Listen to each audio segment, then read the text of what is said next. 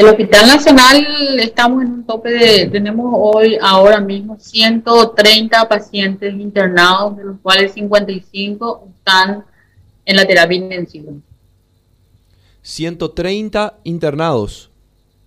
Sí, por COVID, solo por COVID. Ok, hoy, solo, ese es el número que me dio solo por COVID. Ahora, en la disponibilidad general, doctora, ¿cómo estamos? Estamos en, en, la terapia con un 90% de ocupación y, una, eh, y un 80% en las salas de internación.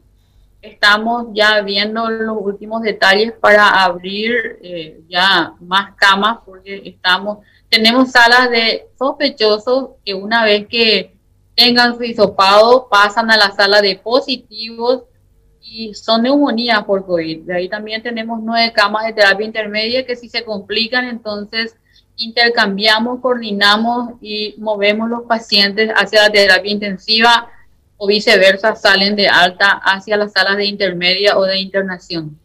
Entiendo. Ahora, en lo que respecta a insumos, ¿cómo está el Hospital Nacional? Y al tope también al día, el día a día, como es de público conocimiento, el atracurio es la falta principal, que es el sedante que utilizan todos los pacientes en la terapia. Y que en estos momentos eh, no tenemos, eh, se consigue en el mercado negro, es lo que yo escucho, pero eh, ahora se presenta otra, otra cuestión de, de, la suspensión de las cirugías programadas de tal manera en el que todo sedante sea directamente distribuido a la, al área respiratoria. Eh, a ver si entiendo, cuando, dijo el mercado negro, doctora, eh, ¿qué, qué, qué, significa? ¿Qué significa el mercado negro? Y traen de, de contrabando, probablemente traen de Argentina, traen de clorina, eh, es lo que nosotros vemos y encima se les cobra precios siderales, o sea, a un precio que antes podían estar a 30 mil, en este momento están vendiendo a 100, 140 mil la ampolla.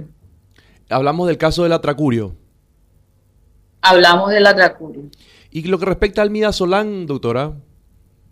Anoche recibimos mil, eh, eh, hace, para el fin de semana teníamos tres mil Solamente que tienen que tener en cuenta que el nacional, que es el que más consume midazolam, porque tenemos un promedio solamente en el respiratorio de 8.000, de 12.000 ampollas de midazolam y 8.000 de atracurio.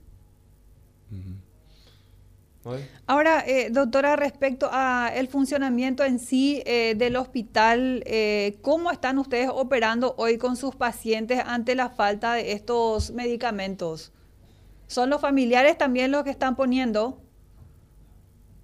Parte de ellos sí, y por eso es que estoy hablando de que también existen otras drogas que nos están enviando, que es el propofol, la ketamina, buscando alternativas para sedar a los pacientes. Y si podemos conseguir atracurio, bueno, que es el, más alto para esto, también lo hacemos, ¿verdad? Pero no quiere decir que le dejemos abandonados a los pacientes, en absoluto. Es más, tienen que tener en cuenta que este es el hospital más grande del país y entre ellos también las cirugías generales usan sedantes hasta los procedimientos endoscópicos, los niños en la terapia neonatal, en la terapia de niños, eh, en ginecología. Este es un hospital que en estos momentos tiene 86 consultorios que están funcionando y más de 1.100 personas. Eh, es una pequeña ciudad no hay manera tampoco de que no puedan venir a consultar, pero estos medicamentos sí, el uso que se les da acá es muy, muy grande, muy grande. Ahora, doctora, ¿cómo califica usted este momento que están atravesando en el hospital? Eh, ¿Están al borde del colapso? Eh, ¿Pueden todavía resistir? Eh, ¿Todas las personas que llegan son atendidas? ¿No están rechazando todavía pacientes? Todas las personas que llegan están siendo atendidas. Esta mañana eh, estamos en el triaje, eh, que en otros lugares es una carpa, nosotros tenemos una casa, una casa ya prefabricada, y allí están esperando ser hisopados casi 70 pacientes. Eh, a partir de ayer a la tarde hemos habilitado el laboratorio de biología molecular yo creo que en gran parte también va a ayudar a todo el departamento central porque tiene una capacidad de realizar 500 muestras por día. Eh, Vigilancia de la Salud alertó esta mañana que estamos en un momento crítico, doctora. Eh, ¿Qué le recomienda a usted como médica y por sobre todo directora de un hospital tan grande como la del Hospital de Itagua? ¿Qué le recomienda a la gente? La verdad que yo les ruego a la gente, les ruego conciencia, sentido común, de que no solamente dependen del personal de blanco, dependemos entre sí de que nos cuidemos entre todos, de que evitemos las salidas innecesarias. Todos estamos trabajando. El personal de blanco hace un año en forma incansable.